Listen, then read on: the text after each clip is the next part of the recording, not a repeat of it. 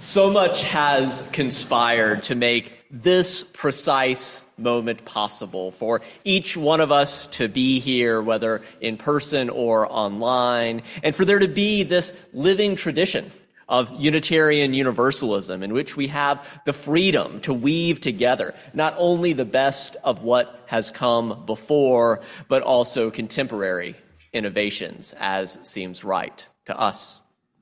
I'm grateful to have had the opportunity twice to teach a graduate class in UU history for aspiring UU ministers. And for this Christmas Eve, I want to just briefly share a few parts of our UU history that relate to how our Christian traditions came to be, especially here in the U.S. If you're interested in going deeper, my colleague, the Reverend Dr. Susan Ritchie, has written a fascinating and quite short and accessible book titled How the Unitarians and the Universalists Invented Christmas, an anthology of historical Unitarian Christmas stories. Now, I'm sure the Methodists could tell their version of the story, and the Presbyterians and the Catholics, but you came to a UU congregation, so you're going to get that propaganda. And let's be frank, that is a little bit of a pretty highfalutin claim. What does she mean that our UU forebears invented Christmas? I'll limit myself to just three examples, but first allow me to set the stage.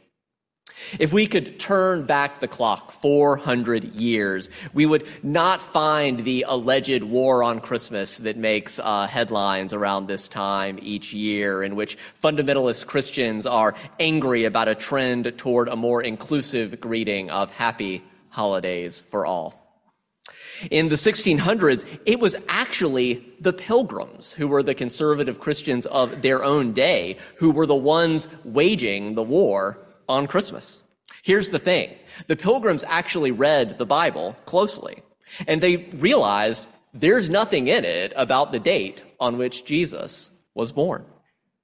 So they thought linking Jesus' birth to any specific date and especially to the pagan winter solstice was a terrible idea. If there was anything like a, if there could have been anything like a safe pilgrim pagan interfaith dialogue back then, which was not possible, uh, the pagans would have been like, strong agree, step off winter solstice.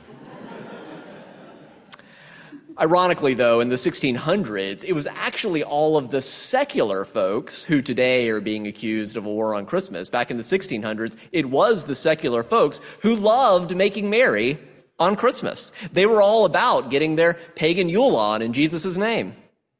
And the pilgrims frowned very sternly on any such frivolity. Indeed, for parts of the 17th century, it was illegal to observe Christmas in quite a few parts of colonial America. Keeping this combative history of Christmas in mind, let's fast forward 200 years to the 19th century and the first of our three examples of UU's helping invent Christmas as we've come to know it. In 1818, the Reverend Aaron Bancroft, who was the Unitarian minister of the Congregational Church, it looks like Worcester, Massachusetts, but I'm told it's Worcester. so, uh, preached against, he was preaching uh, against this sort of puritanical anti Christian polemics. Uh, taking a position that feels very UU, he said, you know what? It doesn't matter if the Bible lacks a specific date for Jesus' birthday. He thought that as modern humans, we shouldn't allow the past to unduly constrain us. In his words, as long as both the holiday and the date are agreeable and convenient to people, we should be free to do as is right to us. Here's a quote from his Christmas Day sermon of 1818. He said, The New Testament has not appointed anniversary services in commemoration of the birth of Jesus. If we celebrate this event, we should consider it a privilege with which we have indulged, not a divine duty enjoined. And should any object to the time of this celebration, and be assured people were objecting, if any should object to the time of this celebration on the plea that we have not conclusive proof respecting to the day, our answer is the objection on the point before us has no force. I'm told at that point he dropped the mic and, and walked away. Actually, he probably continued on for another hour because they didn't have Netflix to get home to. So uh, the sermon was sort of the entertainment of the day. Uh, for a second example of how the UUs helped invent Christmas, let's turn to the Universalist half of our Unitarian Universalist tradition. In 1789, the Universalist community in Boston hosted the first public religious observance of Christmas in the New World. Previously, there had been Episcopal and Catholic masses on Christmas Day, but those were really pretty much like any old mass, just with a few Christmas things sprinkled here and there. Uh, this universalist innovation was a unique service in which all of the elements were specifically selected for Christmas, akin to the service that we are celebrating this very evening.